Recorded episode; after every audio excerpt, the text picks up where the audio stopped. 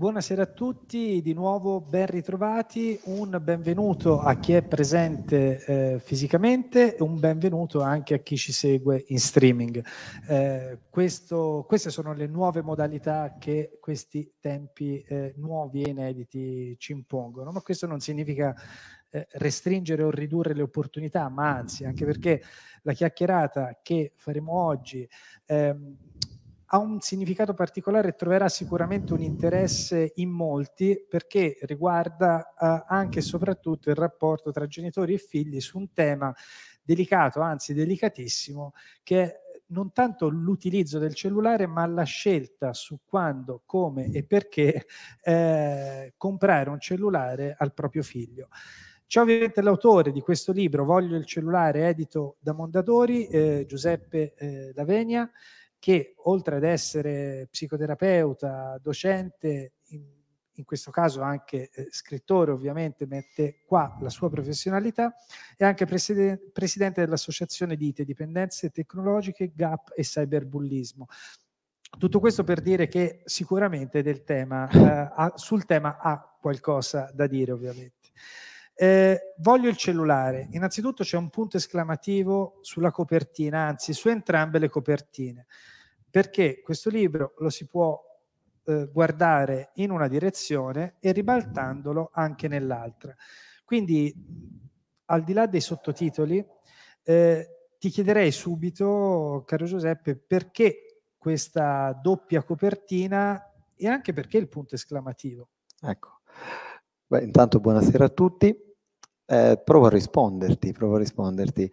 Eh, perché quando si parla di utilizzo disfunzionale del cellulare o dello smartphone o di quello che c'è dentro lo smartphone, eh, non si può parlare solo dello strumento tecnologico, ma soprattutto non si può parlare solo dei ragazzi, ma bisogna parlare sia dei ragazzi sia dei genitori, perché è un tema ormai direi trasversale, colpisce tutti e la doppia lettura è proprio quella eh, che penso sia essenziale. Io mi occupo di dipendenze tecnologiche di cyberbullismo dal 2002, quindi da un po' di anni, come hai detto, e, e ho pensato, visto quando facevo mh, questo tipo di incontri o conferenze, spesso i genitori a fine incontro mi chiedevano ma che da dare il cellulare a mio figlio? Ecco, leggendo il libro si capisce che non c'è un'età definita, sicuramente il consiglio è non prima dei 13 anni, ma dovresti conoscere tuo figlio, cioè sapere se è pronto oppure no.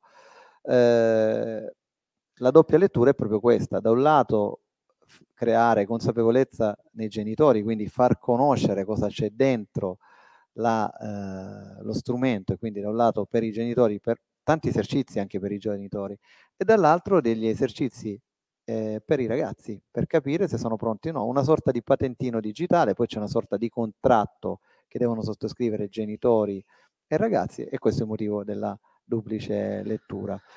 A proposito, prima di arrivare al patto, che magari sarebbe interessante anche un po' indagare, perché in questo, in questo libro è contenuto anche un, una sorta di facsimile di patto che genitori e figli possono, possono sottoscrivere. La cosa interessante è che da, dalla parte genitoriale c'è il facsimile del patto da sottoscrivere col figlio, però tu fai un po' il doppio giochista, nella parte dei ragazzi suggerisci anche a, eh, cosa, come contrattare con il genitore. Esatto. Beh, gli do qualche consiglio perché è un modo anche per farli dialogare. No? Il, vero problema del, il vero problema non è questo, non è lo strumento. No? Io dico spesso che la distanza digitale fra noi e i nostri figli è diventata anche distanza relazionale. Noi cosa facciamo? Regaliamo lo smartphone e poi non ce ne occupiamo, eh, non ci informiamo di quel mondo lì. Un primo consiglio, per esempio, da dare ai genitori qual è? È sicuramente quello di chiedere come è andata la loro giornata e come è andata la loro giornata online. Questo potrebbe essere sempre un consiglio, no? invece i genitori molto spesso si dimenticano di quello che è, una parte dell'identità dei nostri ragazzi. Oramai la maggior parte del tempo i ragazzi la passano online quasi 10 ore al giorno, quindi lo tocchiamo mille volte, ma noi, noi adulti non siamo da meno, eh? noi insomma ci stiamo adeguando, adeguando bene, quasi 8 ore al giorno, e fai conto che non ci tocchiamo più, adesso c'è il Covid, quindi ci si tocca ancora di meno. E però anche su questo bisogna riflettere, no? perché è vero che non ci si può toccare, ma la distanza eh, o la vicinanza di sicurezza bisogna un attimino eh, sta, prestare attenzione anche a cosa sta cambiando, no? perché i ragazzini molto piccoli, parlo dei bambini molto molto piccoli, per esempio, rispetto allo sviluppo cognitivo, forse ci stiamo prendendo poco cura del fatto che iniziamo a fargli passare l'idea che l'altro può essere pericoloso. E questo è un tema fuori da questo, ma su cui magari potrebbe essere sempre importante riflettere. Però a proposito del percorso cognitivo, non molto tempo fa, diciamo che dopo l'avvento dei tablet, eh, erano diventate virali alcune immagini, alcuni video dei, di bambini che sfogliavano la rivista eh, come se fosse stato uno schermo eh, touch. Eh, questo è come dire, un segnale dei tempi o una forzatura eh, che, che, porta alla, appunto alla viralità. Ma questa, questa, è l'illusione, no? Sa pensare che il nostro figlio sappia usare un touch, perché lo sanno usare anche i tardivi digitali, come no? le persone che sono arrivate tardi e pensano di poter insegnare ai figli, e i nativi digitali, che è una parola aberrante che io odio, perché i nativi digitali si diventa perché perché sempre prima, sempre più presto, ma si diventa perché il cellulare lo diamo sempre prima. In realtà prima dovrebbero essere nativi eh, analogici forse e poi digitali. Eh, se so usare lo smartphone, se so usare il touch soprattutto, non vuol dire che ho capacità cognitive per gestirlo lo strumento. E questo dovremmo saperlo noi genitori, come dovremmo sapere per esempio che lo schermo passivo, poi anche l'OMS, ma anche le linee guida dei pediatri, eh, ci dicono che prima dei tre anni in realtà lo schermo non andrebbe proprio dato, nemmeno in maniera passiva. Quindi, cari genitori che al ristorante, questa sera ne vedremo sicuramente tanti, resettate i vostri figli con uno schermo, sappiate che eh, mettere un bambino molto piccolo, sotto i due anni, davanti a uno schermo, c'è una ricerca interessante che ci dice che già lo schermo passivo, quello della TV, un'ora e mezzo al giorno, quando arriveranno all'età di 7 anni avranno 10 volte più rischi di avere un disturbo dell'attenzione, un disturbo dell'iperattività, un ADHD. Quindi anche su questo è importante fare, creare consapevolezza. Ecco, hai citato la televisione. Eh, ora, io ho visto dalla tua biografia che più o meno siamo d'età, nonostante che tu dimostri, cioè con te gli anni sono stati più clementi rispetto, Grazie, rispetto a me. Ma a, a, al di là dei segnali, che, dei, dei, segni che il tempo lascia su di noi, eh, ovviamente alcune di queste dinamiche io eh, le, le ho vissute, forse le abbiamo rivissute entrambe con lo strumento televisivo prima e il computer poi, perché per chi comunque ha scavallato i 40, eh, la televisione è stato più o meno uno strumento con cui abbiamo sempre o quasi sempre fatto i conti. Poi sono arrivati i computer e i videogiochi. Ecco, ovviamente lì non c'era l'interazione con altre persone al di là del, esatto. de, di un altro apparecchio digitale. Però certe dinamiche nell'ambito familiare eh, c'erano imposizioni e limiti su quanto tempo trascorrere davanti alla televisione, eh, più tutta una serie di altre indicazioni mh, simili. È una, un adattamento ai tempi contemporanei quello di definire dei parametri per l'uso di device come questi oppure c'è un... Ma io ti dico che in realtà forse non li... questa... Cioè, come dire... Eh, noi eravamo fruitori di uno strumento, eh, lo smartphone, in particolare i social, la messaggistica ci obbliga a essere creatori, cioè quindi vuol dire che la nostra identità virtuale è sempre più spostata. Cosa accade? Accade secondo me non accade esattamente la stessa cosa, perché i nostri genitori quando eravamo lì davanti alla TV cosa ci dicevano? Spingi il letto presto. O spengi, spengi ed esci, ed esci. esci vai via, sì. allontanati, ok? Noi invece cosa facciamo? Noi ai nostri figli stiamo dicendo che fuori è pericoloso e se sono in casa alla fine va bene. Guarda che stiamo abituando i ragazzi che fuori, io durante il lockdown abbiamo condotto una ricerca come associazione su 7.000 ragazzi, quindi su un po' di ragazzi, dagli 11 ai 21 anni, e abbiamo chiesto come immaginavano il loro futuro. 40% non lo immaginava proprio, quindi vuol dire che, ha, che ha smesso completamente di desiderare. Ma tu lo sai che quello che mi ha spaventato di più è il 20% dei ragazzi che mi ha detto a me la vita non è cambiata assolutamente, già facevo questa vita qui. Allora, questo mi fa riflettere e mi fa riflettere anche su che immagine stiamo dando noi ai nostri figli, no? Come, cioè, negare il desiderio vuol dire negare la vita, il desiderio è il motore della vita. Un ragazzo che non desidera, dopo un po' si spenge. Ma dall'altro lato, no? cosa vuol dire rimanere in casa? Lo smartphone funziona da ansiolitico. Cosa succede? Sai cosa mi succede spesso? Che io sento ragazzi durante no, le conferenze, alla fine ci sarà la mamma che mi dirà lo sai, c'è mio figlio che non esce più da casa, magari poi io mi informo, chiedo, ma da quanto tempo non esce? Quanti anni ha il ragazzino? 28, 31. Cioè, ecco, eh, sì, fa sorridere, ma è tragico, perché questo ragazzo qui è chiaro che non esce. Se da quando era piccolo ad oggi non ha mai fatto esperienze di vita reale, gli hai sempre detto che fuori era pericoloso, non hai spinto per farlo uscire, è chiaro che lui non sarà pronto. Poi, ahimè, quello che c'è dentro lo smartphone, soprattutto alcune applicazioni, bisogna conoscerle perché in qualche modo ci sono anche dei processi che creano veramente dipendenza. No? La messaggistica, per esempio, attiva un processo che si chiama dopaminergico, e non voglio fare il dottore, ma cerco di spiegarlo perché secondo me è importante. La messaggistica e i social attivano la dopamina, che è la stessa sostanza che si attiva quando utilizziamo un alcaloide come la cocaina o quando eh, si gioca da, no, nel gioco d'azzardo patologico. Cos'è questo processo dopaminergico? La dopamina si attiva quando io attendo una risposta, quindi prova a immaginare quante volte noi attendiamo una risposta. Mettiamo, facciamo un post, attendiamo una risposta, lì si attiva il, prodotto, il processo dopaminergico che attiva la compulsione. Stessa situazione, stesso meccanismo fisiologico che si attiva quando tu appunto stai giocando davanti a una macchinetta, quindi metti la monetina nella VLT, attendi la risposta. Il vero giocatore d'azzardo non diventa patologico perché vuole vincere, anzi gioca sapendo di perdere, ma perché attende la risposta che non saprà se è bella e brutta, un po' come succede sui social. Tu a tuo figlio daresti un grammo di cocaina? No. Daresti, gli faresti attivare un processo che innesca meccanismi compulsivi? No e allora dimmi perché noi social, i ragazzini facciamo entrare sempre più tardi sui social. Fai conto che entrano a 8 anni, quando l'accesso è dopo i 13 e quando, ahimè, la responsabilità genitoriale è almeno fino a 18. Su questo mi è fatto venire in mente un paio, un paio di temi. Il primo appunto sui no. C'era anche un libro un po' di tempo fa, no, che aiutano a crescere.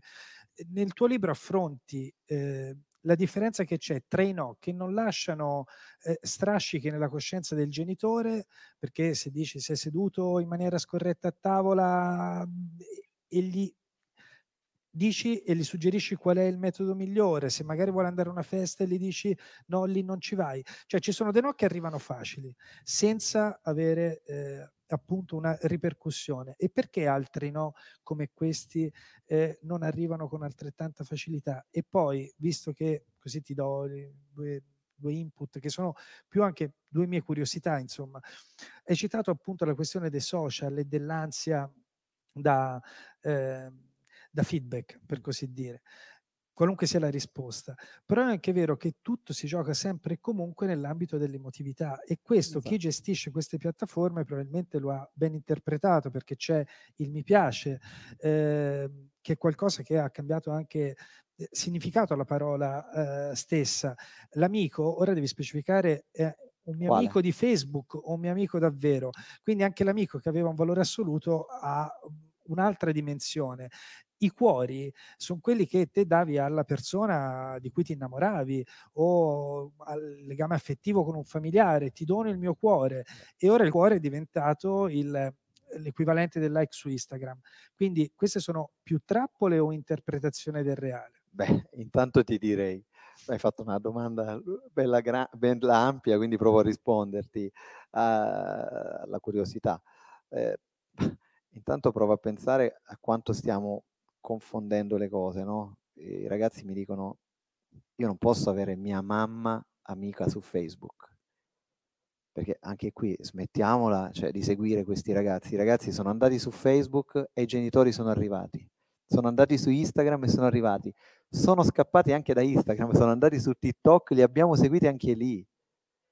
Allora, Uno è provare a dare, come dire, a, a collocare anche, a collocarci noi adulti nel loro spazio, perché quelli sono spazi loro, entrare nell'ottica che una parte della loro identità passa da lì e prendersene cura, come ti dicevo all'inizio, chiediamo come è andata la loro giornata online e la loro vita online, informiamoci, perché come non informarti, tu quando uscivi da casa, la tua mamma, tuo babbo cosa facevano? Ti chiedevano dove vai, cosa fai, tu gli rispondevi sì, non ti preoccupare, va bene, poi facevi quello che ti pareva, ma c'era qualcuno che ti chiedeva. Il chiedere vuol dire prendersi cura, ok? Noi non chiediamo nulla. Tanto sono a casa, dietro uno schermo, non, non chiediamo nulla di quel mondo lì. Poi ti aggiungerei eh, questo dei like, questo dei mi piace, no? la tecnologia è basata sulle emozioni, i social sono basati, basati, costruiti poi per generare emozioni, ma le emozioni, come ben sai, durano poco nel tempo e quindi non rimangono in memoria e non si trasformano in sentimento. Il sentimento è qualcosa di più importante, no? Se vivi di solo emozioni, tu sarai incapace di cogliere lo stato d'animo dell'altro, quindi sarai incapace di questo così, vedi, facciamo vedere anche siamo un metro, eh, sei incapace di, no, di, di, cogliere lo stato d'animo dell'altro, quindi vuol dire che non sei capace di creare un sentimento, no? di creare un meccanismo empatico. Ecco, quello che a me preoccupa è l'incapacità che abbiamo oggi di mettere un po' comportamento empatico solidale verso gli altri.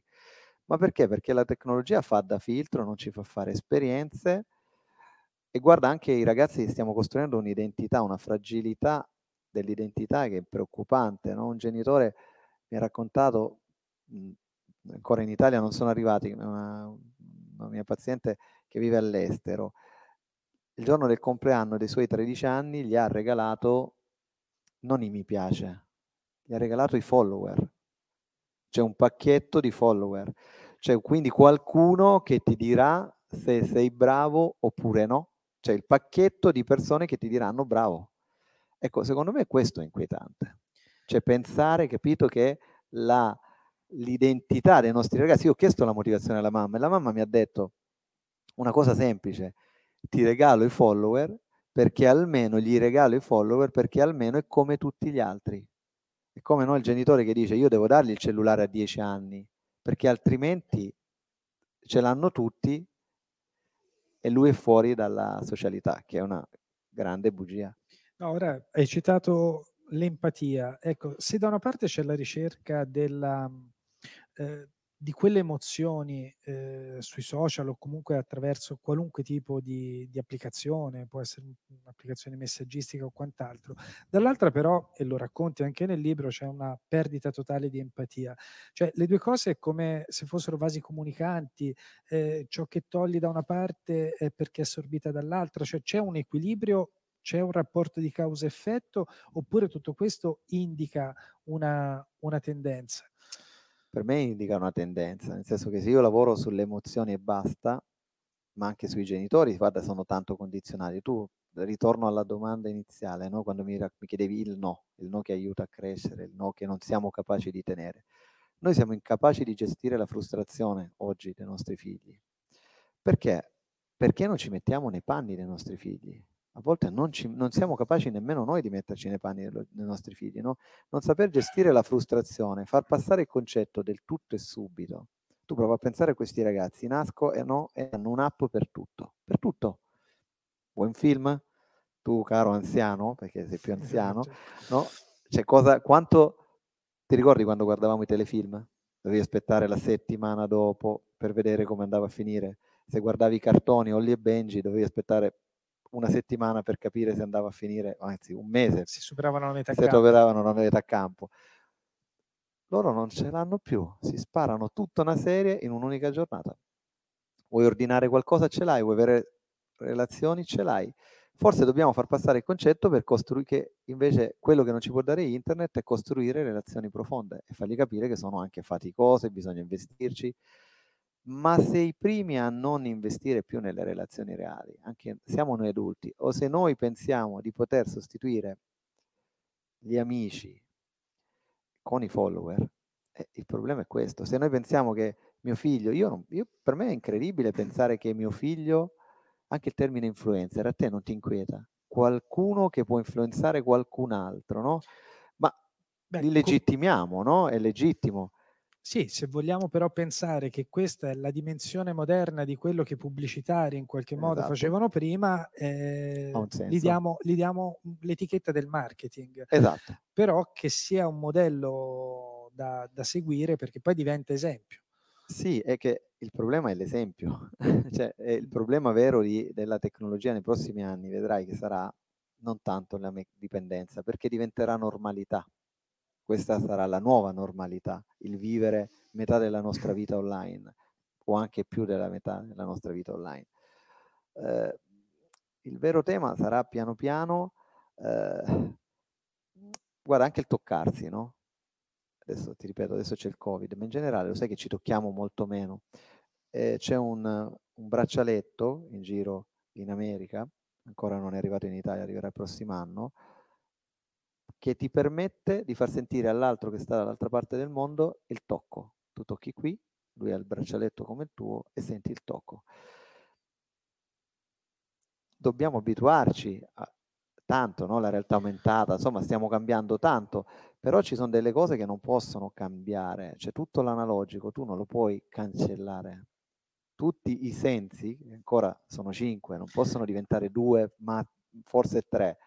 Eh, quindi una riflessione attenta, no? l'essere l'influencer, cioè io vorrei essere io l'influencer di mia figlia, almeno dei miei figli, almeno all'inizio, poi dopo, anch'io, anche noi avevamo i nostri miti, ma tu avevi l'illusione di poter arrivare?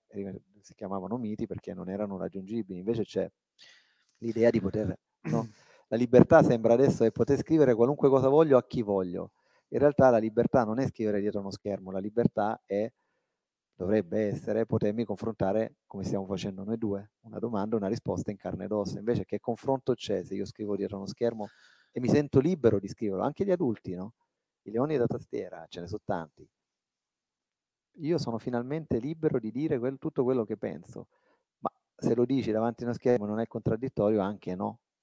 Infatti io ti vorrei fare, cioè sono qui per fare domande, in realtà quando mi parli dei, di, dei leoni da tastiera io mi immagino la stessa figura, cioè lo stesso personaggio che è quello che in macchina appena si crea un po' di coda o ti dimentichi di mettere la freccia è quello che ti suona ah, e esatto. ti maledice. Questo è un po' come, come, il parallelismo, perché c'è probabilmente una sorta di frustrazione profonda, però eh, rispetto al, al percorso che stavamo dicendo ora, cioè, citavi anche i nostri passati. Ehm, io sicuramente mi sento non più adatto a, cioè sento di aver comunque eh, passato eh, una generazione. Nel, me ne sono accorto nel momento in cui all'improvviso te ne accorgi quando eh, scopri che i tuoi gusti musicali non sono più quelli, eh, quelli dei tuoi figli. Ehm, quando cominci a fare il brontolone su alcuni dei comportamenti che non riesci più a comprendere e quindi improvvisamente mi sono accorto che ho scollettato. Ora, con questa consapevolezza però cerco di fare un po' di autocritica e, e di analisi. Questo succede per ogni generazione, io suppongo. Esatto. Anche i miei nonni dicevano ai miei genitori eh, non vi riconosco più quando magari vestivano con i pantaloni a campana eh, o con i capelli lunghi. Quindi ogni generazione, però credo anche che negli ultimi anni ci siano state, ma questo più che crederlo io, l'ho letto da qualche parte, più innovazioni di quante negli ultimi 30 anni, 20 anni, 30 anni, di quante non ce ne siano state nelle ultime rivoluzioni industriali. Allora, tutto questo, tutto questo sviluppo così eh, concentrato in un tempo praticamente poco più di una generazione, ci ha lasciati impreparati e qui arrivo alla vera domanda, nel senso che eh, i genitori così come gli insegnanti, tutti coloro che hanno un ruolo educativo nella vita di un bambino, che sia figlio o che sia alunno sono preparati a tutto questo perché mentre ci sforziamo di cercare di costruire dei percorsi didattici e scolastici fatti di educazione civica che cambia nome e ritorna, sparisce e poi riappare, l'educazione musicale, l'unica vera cosa di cui negli ultimi 25 anni forse c'era bisogno era un'educazione digitale. Se il genitore ha paura è perché forse non conosce allo stesso modo l'insegnante. Beh, sì, è proprio così. No? Noi con l'associazione, la nostra associazione ha tante sedi in giro per l'Italia quello che cerchiamo di portare è proprio la consapevolezza digitale da un lato, dall'altro l'educazione civica digitale perché anche quella andrebbe eh, conosciuta e andrebbe approfondita. No? L'educazione digitale l'idea anche del benessere digitale. Cioè l'idea è che va bene essere connessi, ma avere per esempio, noi proponiamo i weekend detox per le famiglie, che sembra un po' paradossale, ma tu lo sai che quando facciamo i weekend detox il problema più grosso non è sigillare il cellulare nella busta con la cera lacca dei figli, è quello dei genitori che ti minacciano di ridargli il cellulare, che non riescono a stare due giorni senza il cellulare. No? Eh, l'educazione digitale è un argomento importante, cioè è qualcosa su cui dobbiamo sicuramente spingere, soprattutto noi, insomma, gli educatori, chi lavora nell'ambito del eh, sanitario anche, perché poi c'è tutto un lato patologico altamente, insomma, secondo me in questo momento sottovalutato. Ci sono circa 150.000 ragazzi in Italia classificati come isolati sociali o ikikomori, il termine no? è questo, e se ne parla molto molto poco e poi sono quelli che conosciamo. Guarda, secondo me capita una cosa particolare in questo momento. Eh, il modello educativo sta un po' cambiando, no? Se ci pensi, noi quando facciamo gli interventi a scuola, so, facciamo, visto che i ragazzi sanno più di noi della tecnologia, diciamo a loro di farci lezione sulla tecnologia e scopriamo un sacco di cose. Quando ti dico informiamoci di quello che il mondo online, lo ripeto, è importante. Quindi per la prima volta nella storia dell'uomo i ragazzi sanno di più dei loro genitori. E quando ti dico distanza digitale, però questa è diventata una, uh, un modo per non fare realmente educazione digitale, perché io posso fare educazione digitale anche ascoltando mio figlio e dandogli buoni consigli, perché mio figlio mi può spiegare come usare questo strumento qui, ma il senso da dare alle cose glielo devo dare io. Perché esiste il patentino per tutto e non il patentino digitale? No, perché abbiamo deciso che per i, per i ragazzi la macchina ha 18 anni, ma perché non a 16? e perché non a 21? Anche perché qualcuno poi la Beh, a livello cerebrale esatto, anche, la, prima. anche prima. Però a livello cerebrale, per esempio, sappiamo, almeno i tecnici sanno che fino a 21 anni il nostro sistema limbico, che è la sede del controllo degli impulsi, diciamo così, la nostra struttura cerebrale non è completamente formale, quindi siamo più a rischio e quindi gestiamo me- meno bene il rischio. Ben venga, quindi la macchina si dà a 18 anni. E lo smartphone a 8? Lo smartphone a 6?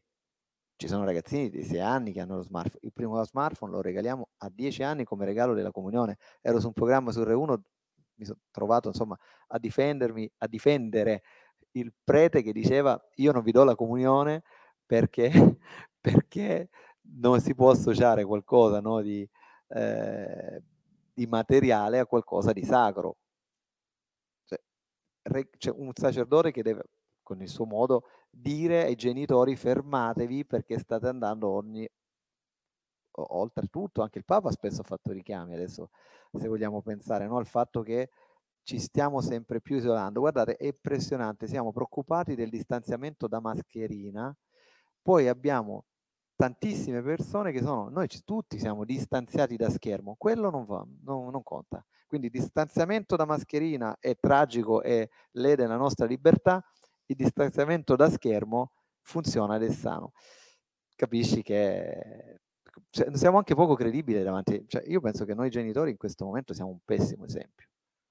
Cioè, ma proprio pessimo, no? Guarda, non, eh, figlio a tavola a pranzo, non usare lo smartphone.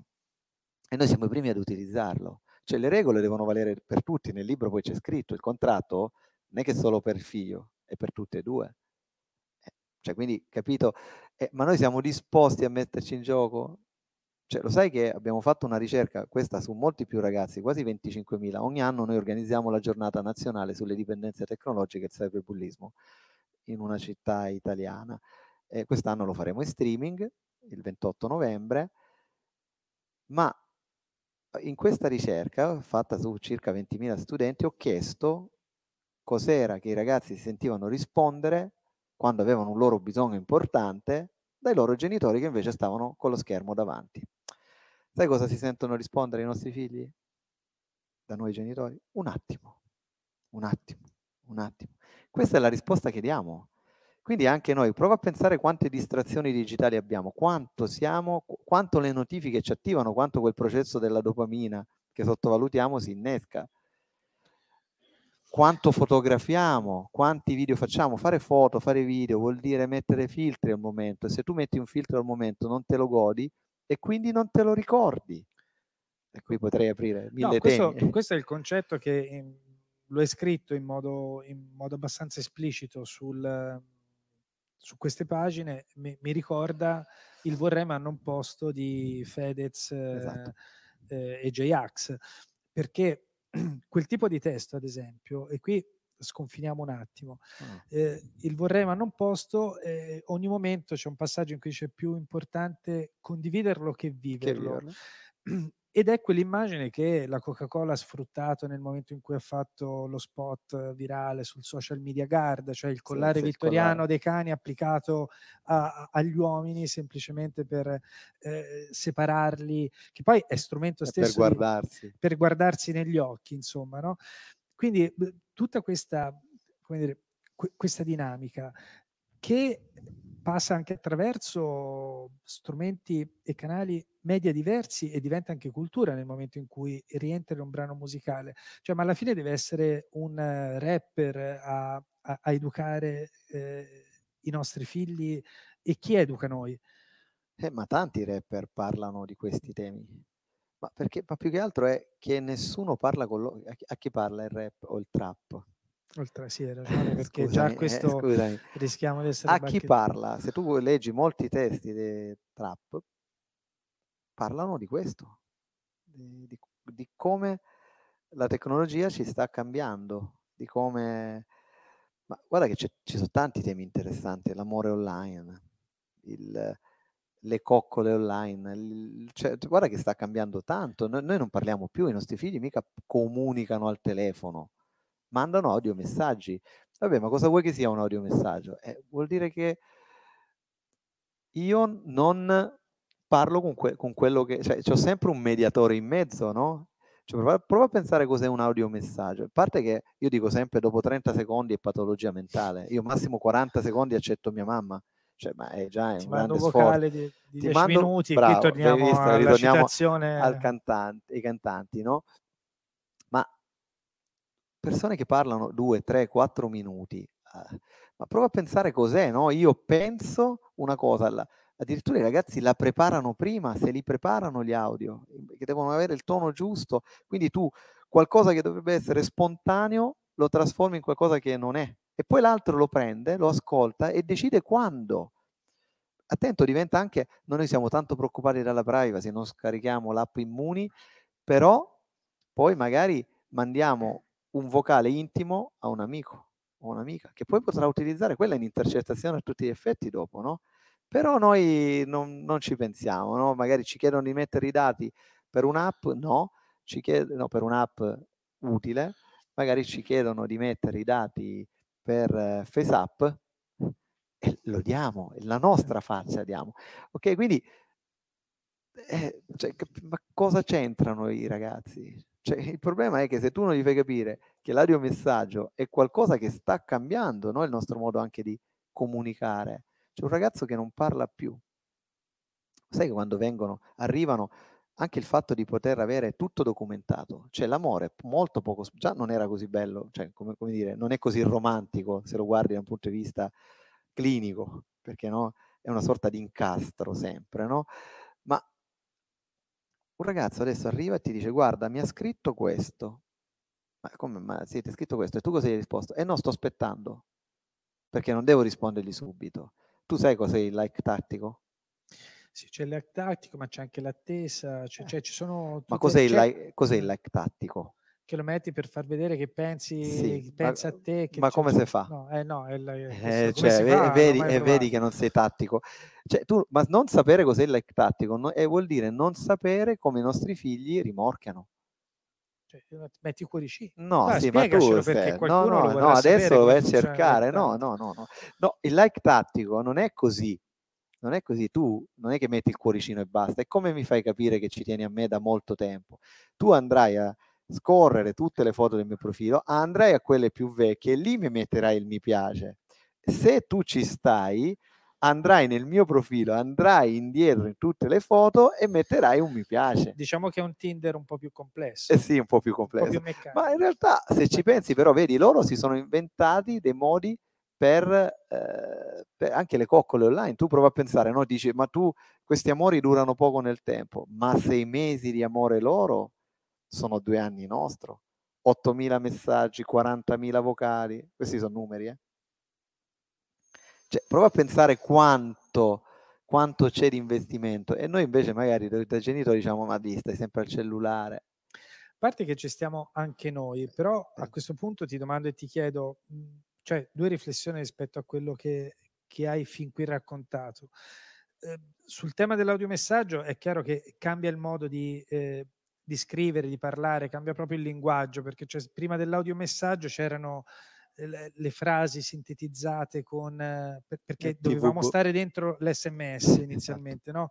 che eh, se sforavi i, i caratteri eh, pagavi il messaggio e quindi il perché diventavano, cioè le K e i vari segnali e i vari segni sostituivano il senso delle parole e poi si è passati al messaggio vocale, d'accordo.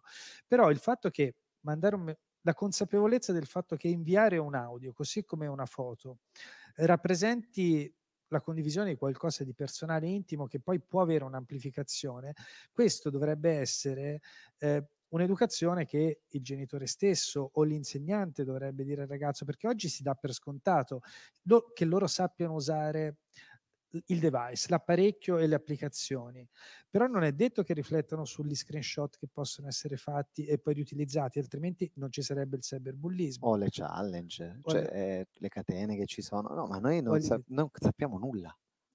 Noi non sappiamo nulla. Guarda, sono anche bravi se ci pensi, vivendo senza nessuna informazione, cioè, sono bravi. Cioè, alla fine, se guardiamo i numeri, sono abbastanza bravi. Ma vivono allo stato brado.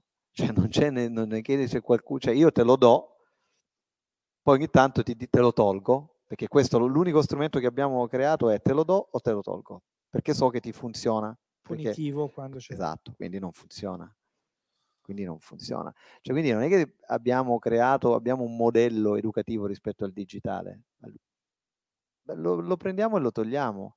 Guardate che se si crea l'identità attraverso il digitale, poi toglierlo è tanto pericoloso, perché tu stai togliendo un pezzo di identità, quindi ci sono situazioni estreme, situazioni pericolose, insomma l'aggressività di un figlio, insomma, non è proprio semplice semplice, anche perché lo togli, magari il tuo figlio ti dice bene, tu lo togli, io non vado più a scuola.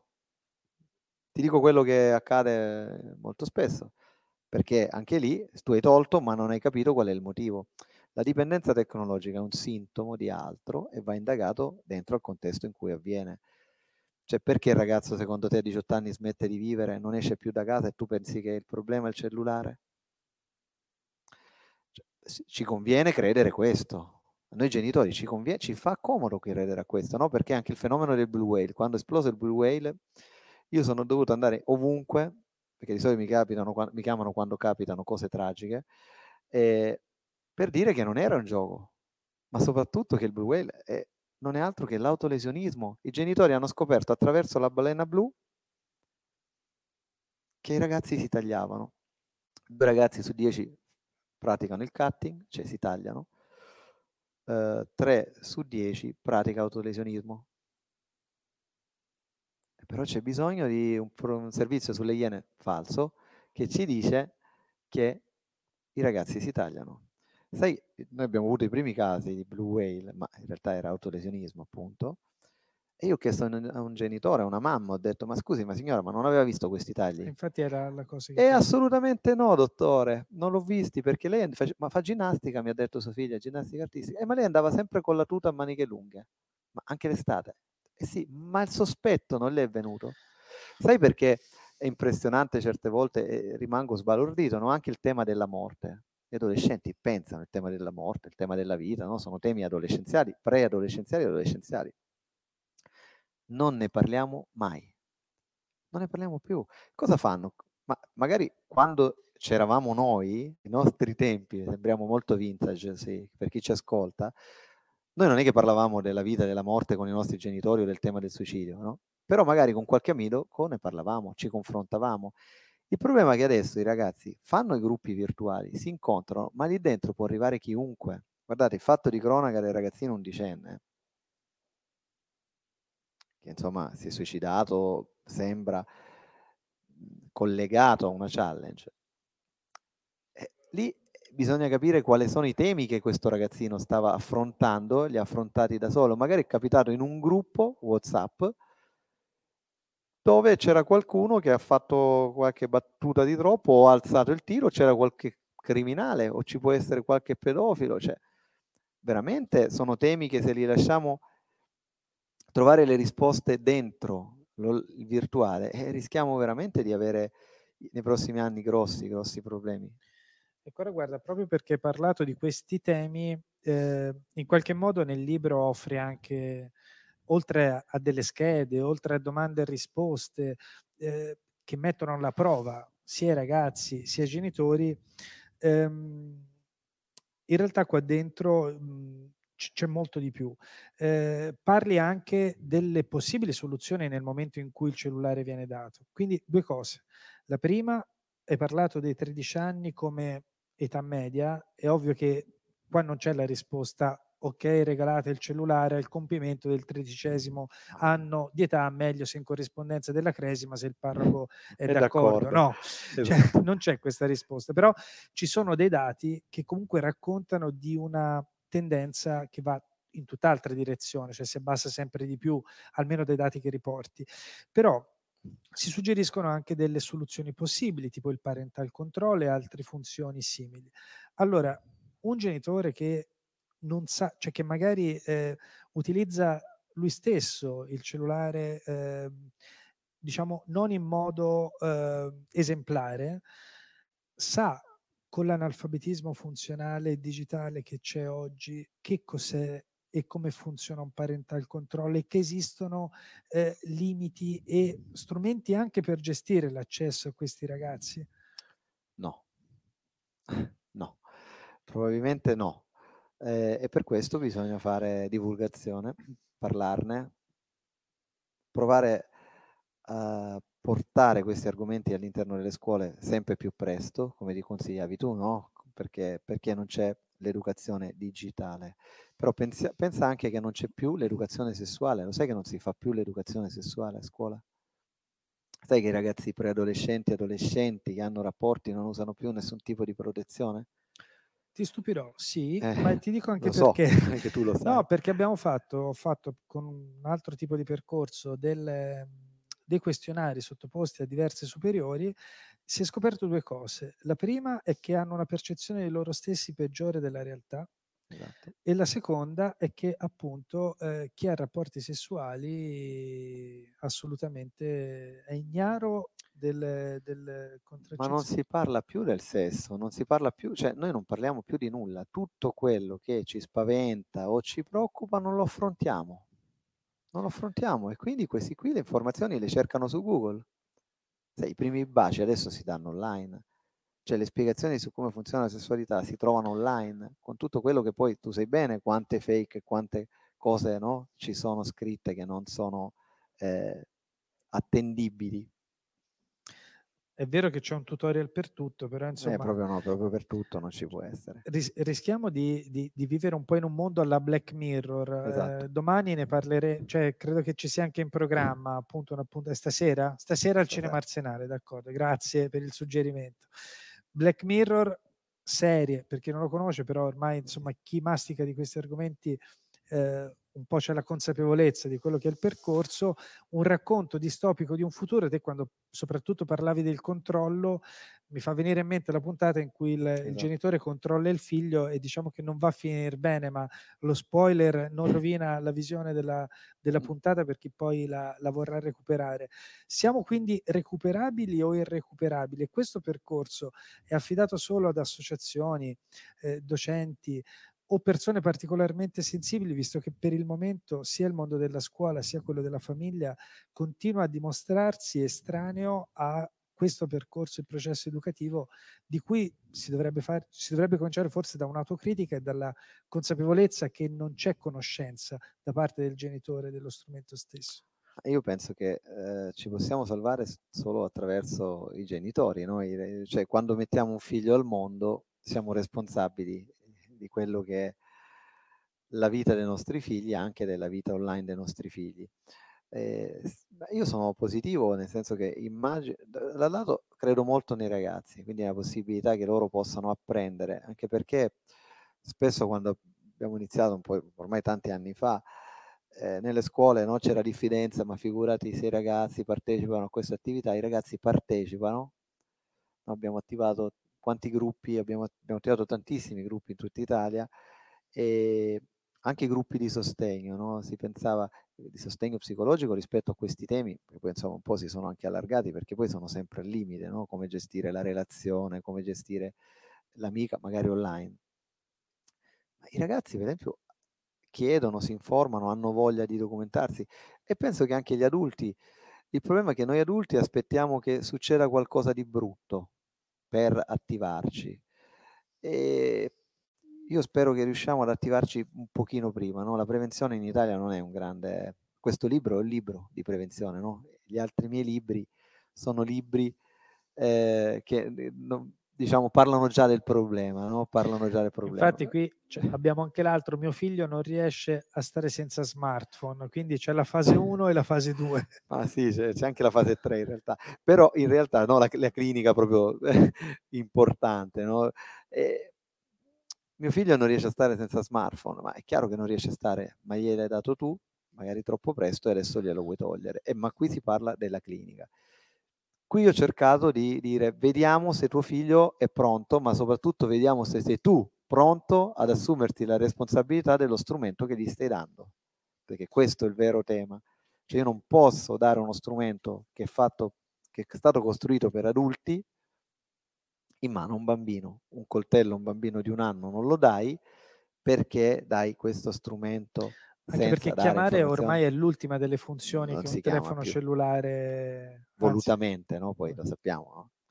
Però, vedi, il tuo sforzo, almeno quello che eh, chi legge il libro ha percepito, non è stato solo quello di semplificare la comunicazione, ma dietro la domanda che ogni genitore si pone e, il fatto che tu accompagni il genitore, così come il figlio, eh, in una possibile risposta che è la risposta che va bene per loro, cioè per, quindi per, per, per ogni singola famiglia, però dietro a tutto questo c'è anche un percorso e appare abbastanza evidente di proprio di informazione, cioè di educazione in qualche modo, perché ich credo che molte di queste domande che per alcuni possono sembrare scontate, scontate, per la maggioranza probabilmente è il primo spunto di riflessione su qualcosa che non hanno fino a quel momento mai affrontato. Sai, la, la, vera difficoltà di questo testo è stato proprio cercare di... Io a volte mi fermavo e dicevo, ma no, ma questo è banale. Poi però mi sono fermato e ho detto, ma aspetta, ma è banale per me? È banale per tutti? Allora ogni tanto chiedevo, e vedevo che non era così banale poi, che non era così scontato. Eh, io l'ho testato anche con i miei figli per vedere, adesso i miei figli sono più, più piccoli eh, dell'età che consiglio, ma in realtà con mia figlia mi sono divertito che a 11 anni lei si è divertita a compilare una parte del, del libro, compilare i test. E tante cose mi diceva, molte cose le sapeva, ma tante altre, poi avendo il papà che magari parla sempre di queste cose, magari le conosceva, però tante altre non lo sapeva. Allora mi è piaciuto molto perché lei le ha portate agli altri compagni, gli altri compagni le hanno chiesto informazioni. Quindi se stimolati, loro sono, come dire, reagiscono molto bene. Stessa cosa per gli adulti, ho cercato di spiegarlo nel modo, non volevo terrorizzarlo, perché se arrivo qui e dico le cose peggiori che ascolto, eh, probabilmente li spavento, ma sulla paura no, è come l'emozione, ritorno, no? è come la tecnologia, spavento in questo momento, ma quanto dura? Invece eh, dobbiamo rieducare a, al prendersi cura, che è appunto il famoso sentimento, cioè mettersi nei panni degli altri e provare a comprendere i nostri figli. A volte i nostri figli sono a comprendere noi. Sai cosa mi ha raccontato? Vi faccio sorridere una mamma, sai cosa ha fatto? Un mio paziente medico arriva alla laurea, il giorno della laurea la mamma, sua amica su Facebook, gli fa questo bel regalo. Posta una foto di lui appena laureato, raggiante, e una foto di quando era adolescente, tutto pieno di brufoli. E scrive, guarda cos'eri, guarda cosa sei diventato.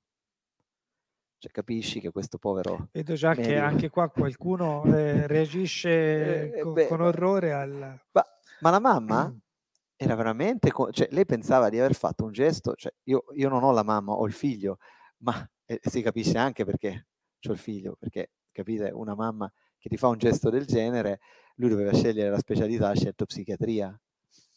Cioè, capisci? Cioè, non...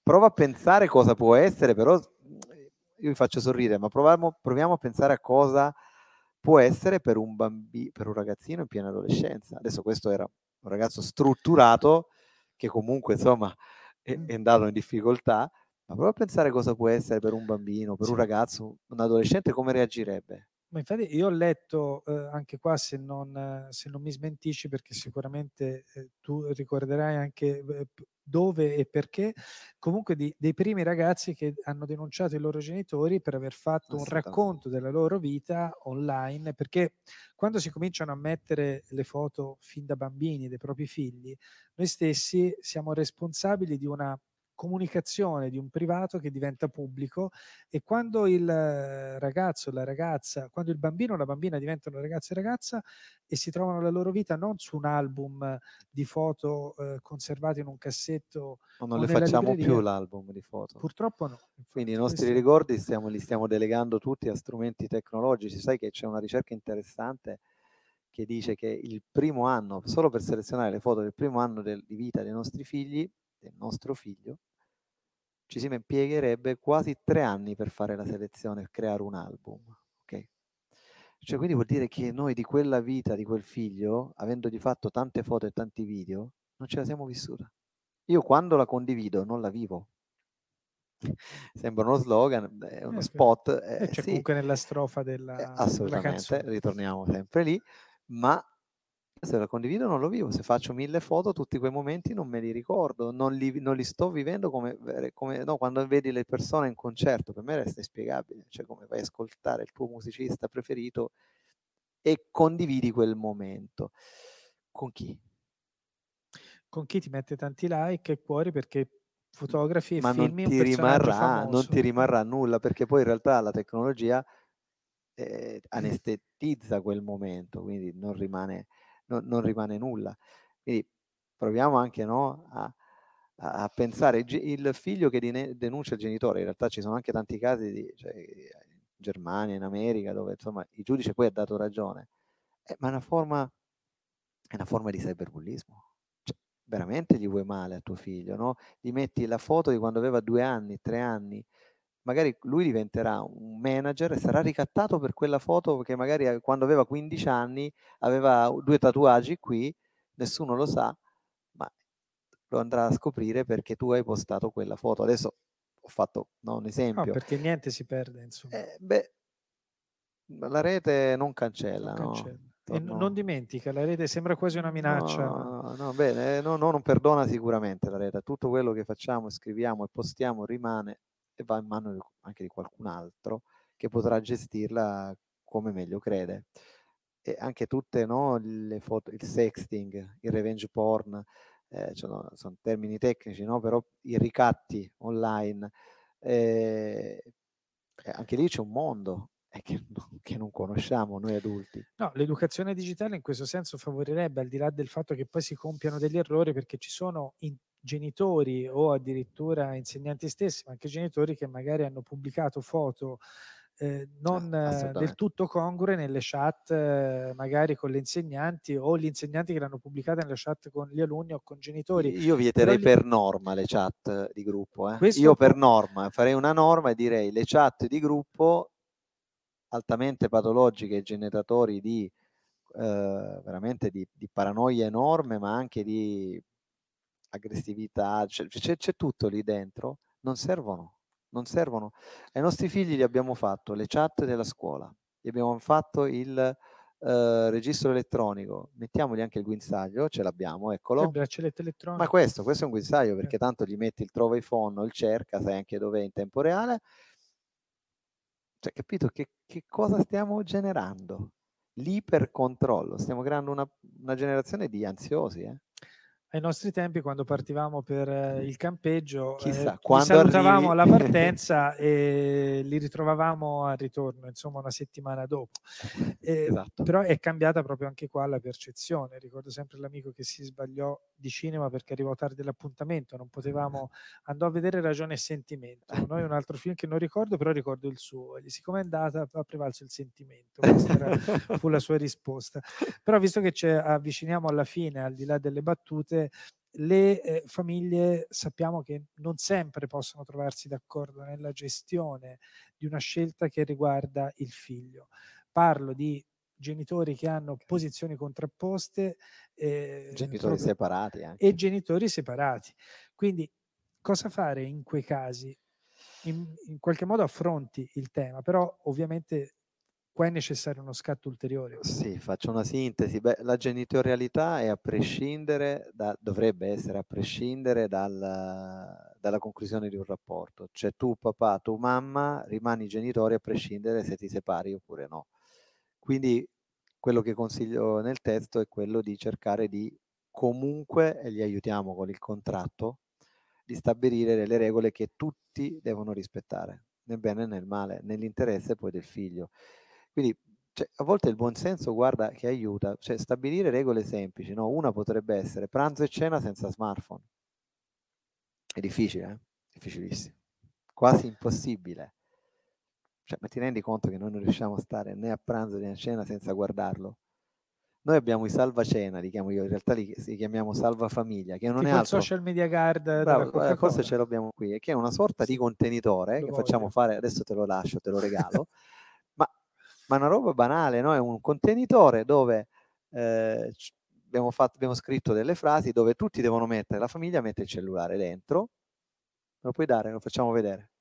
Metto il cellulare dentro e poi c'è scritto una frase che è volutamente eh, provocatoria, che è quella del, che ne so, il primo che prende lo smartphone paga la cena, oppure il primo che prende lo smartphone se sei al ristorante, oppure il primo che eh, prende lo smartphone sparecchia, o eh, mette sì, la, la, la, lavastoviglie, cioè mette i piatti in lavastoviglie. Una provocazione, ma è, non è così provocazione perché noi non riusciamo a farne, a farne a meno. Quindi magari dare un segnale vedere, dai, vediamo se ce la facciamo. La challenge, quella può funzionare, ma noi non riusciamo. Oppure la domenica senza cellulare ce la possiamo fare?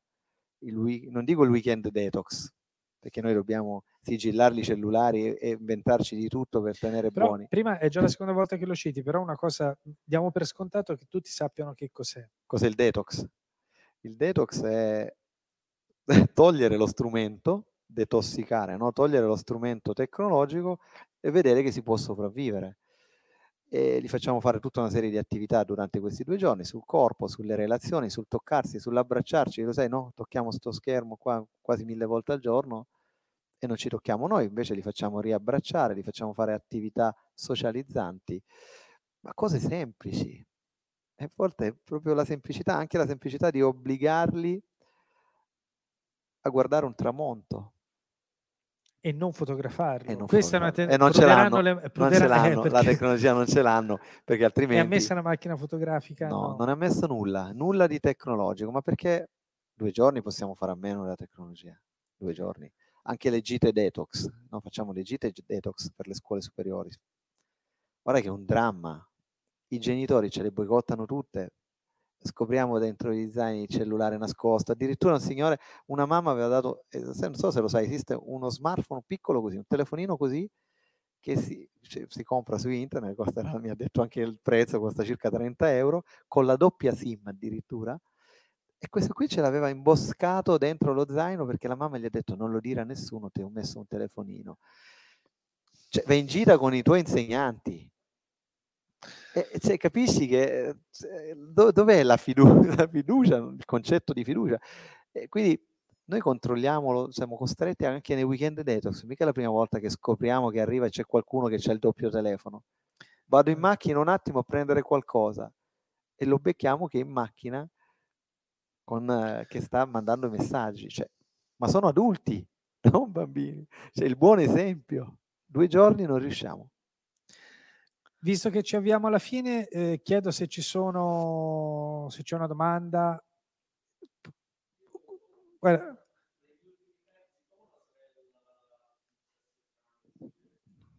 C'è il microfono, mi fanno segno che se vuoi... Provo ad, ad avvicinarmi stando distante, provo a tenertelo io. Forse impalli. Bene. Eh, volevo chiedere, diciamo dal punto di vista quotid- cioè nel punto di vista quotidiano, no, mi sono messo a osservare mia sorella e noto che lei, tornando da scuola nella settimana, diciamo, passa molto tempo a chattare anche sui gruppi con le sue amiche, no?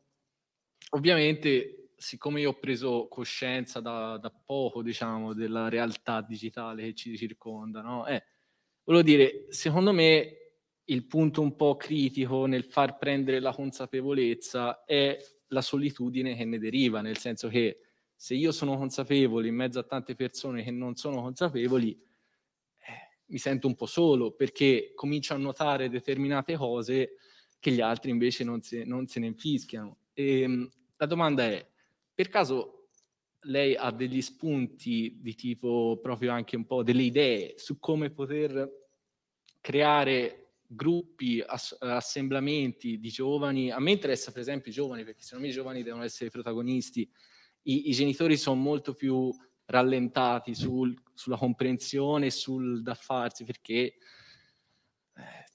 sono più adulti, quindi ecco, invece i giovani, come diceva, diceva lei, sono brillanti, cioè se, se, riesci a trovare un'idea interessante... Però ci deve essere un adulto che li no, stimola, no? Non sono deciusi, perdonami, raccolgo il secondo stimolo, così ah, poi okay. arriviamo alla chiusura.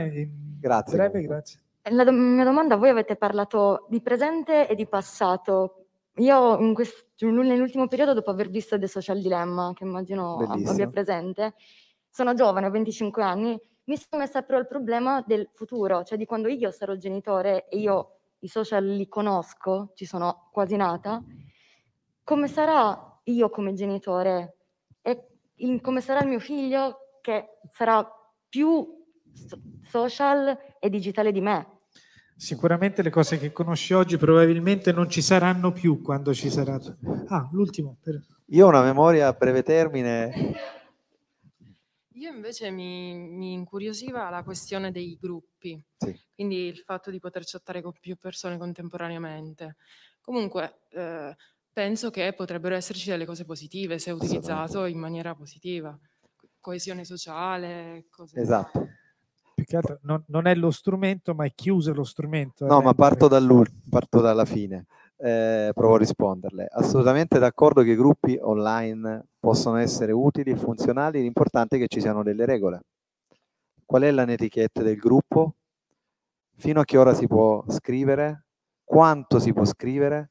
Ok, se diamo regole precise, ben vengano i gruppi. Qualunque gruppo funziona se ha un regolamento, un funzionamento, un'organizzazione non si capisce perché online non c'è, non, non, non c'è no? il gruppo classe che a, insomma, a, mezzanotte scrive il messaggio, manda la foto che non c'entra nulla, eh, non c'entra nulla.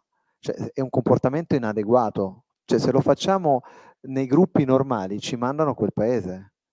Cioè, io sono, o, o, mi considerano un paziente psichiatrico perché sono completamente fuori dalla realtà. Cioè, il contesto in cui tu ti muovi è fondamentale.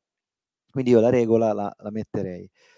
Eh, rispetto alla ragazza 25enne, quando arriverai ad aver figli, probabilmente tutto questo che stiamo dicendo sarà ampiamente superato, probabilmente non ci saranno più nemmeno i libri cartacei, forse, adesso non lo so sì. quando, eh, però in generale eh, sarà una mamma digitale già, perché già è consapevole, ha conoscenza si sta informando. Quindi sicuramente sarà una mamma consapevole che può solo dare dei consigli adeguati. È chiaro che il primi a fare una riflessione dobbiamo essere noi, noi ci dobbiamo fermare e dire ma io come lo utilizzo? Qui c'è un, all'interno del testo c'è una sorta di, di, di autoanalisi. E quindi fermarsi a dire, ma vediamo come lo utilizzo io, vediamo se ne faccio un uso positivo, vediamo cosa mi ha tolto, quanta vita mi ha tolto, quante relazioni mi ha tolto, ma anche quante mi ha, mi ha dato, no? fare una sorta di bilancio. E poi per essere genitori bisogna essere informati e consapevoli di quello che è tutto il mondo online. Il, documentario è molto carino, eh, fa vedere tanti aspetti, i social non sono solo quelli, non sono solo quello, però sicuramente un genitore responsabile, cioè l'adulto deve essere responsabile. Guarda, c'è una, una cosa che a me fa tanto arrabbiare, no? spesso sento i genitori che dicono io non controllo mai a mio figlio il cellulare perché mi fido. Sappi che tu sbagli, perché fino a 18 anni tuo figlio, c'è scritto anche nel libro, se vuole avere lo smartphone, ti deve dare la password. Ma non perché tu devi controllare, ma perché tuo figlio deve sapere che proprio per sua tutela, fino a 18 anni, noi siamo responsabili. Cioè quello che fanno i nostri figli online cioè, è responsabilità nostra. Quindi o non glielo date fino a 18 anni oppure dovete essere informati e stabilire un patto educativo che prevede di non fare, cioè di, di poter accedere e controllare, ma per la sua tutela. Rispondo all'ultimo, che poi era il primo. Eh, beh, intanto bellissimo che il fratello si preoccupi della sorella, no? Eh, secondo me è molto bello. Certo che si possono fare tante cose, ma i ragazzi se sono stimolati rispondono attivamente. Quando ti, ti raccontavo, vi raccontavo del, eh, dei weekend detox, in realtà i ragazzi sono i primi a partecipare alle attività, anche nelle scuole quando facciamo le attività aderiscono subito. Quindi è anche chiaro che tua sorella magari è abituata, poi bisogna capire a che età è stato dato lo, strumento, insomma la domanda no, eh, non ti posso rispondere sicuramente nel, dettagliatamente, però magari tu dici deve capire cos'è, cioè loro utilizzano, molti, molti dicono si utilizza lo strumento, si sta tante ore perché sono soli o perché si annoiano e il genitore gli dà lo strumento, no? La noia è creativa e lo sappiamo. La solitudine tu devi conoscerla, tu non te ne rendi conto della solitudine, ma tu lo sai perché sei un adulto e conosci la differenza. Il problema è che chi è nativo digitale e non ha acquisito quelle competenze lì, eh, non ce l'ha. Quindi sì, però lo, fa- lo puoi fare tu, lo possono fare i tuoi genitori, lo può fare qualche educatore, lo può fare qualche ragazzo anche online. Cioè vedere come si muovono online, dargli una mano per poi creare situazioni socializzanti. Guarda che se l'online è una parte, come dire, integrante della vita offline, va bene? Se tua sorella poi esce, te lo traduco, se tua sorella esce, non ha abbandonato attività sociali, non ha abbandonato la scuola, ha degli amici veri, va bene. Ho risposto, penso. Sì, a questo punto credo che eh, ci, avvi- ci, avviciniamo alla chiusura e ai saluti. Eh, direi innanzitutto, visto che non l'abbiamo fatto all'inizio e c'è ancora una presenza in sala, un applauso a Giuseppe grazie, per la grazie, sua grazie, disponibilità, ma soprattutto per il lavoro che ha, che ha deciso di condividere con noi. Quindi grazie Giuseppe, voglio il cellulare, edizioni Mondadori e mio figlio non riesce a stare senza smartphone. Grazie a tutti, alla prossima. Grazie.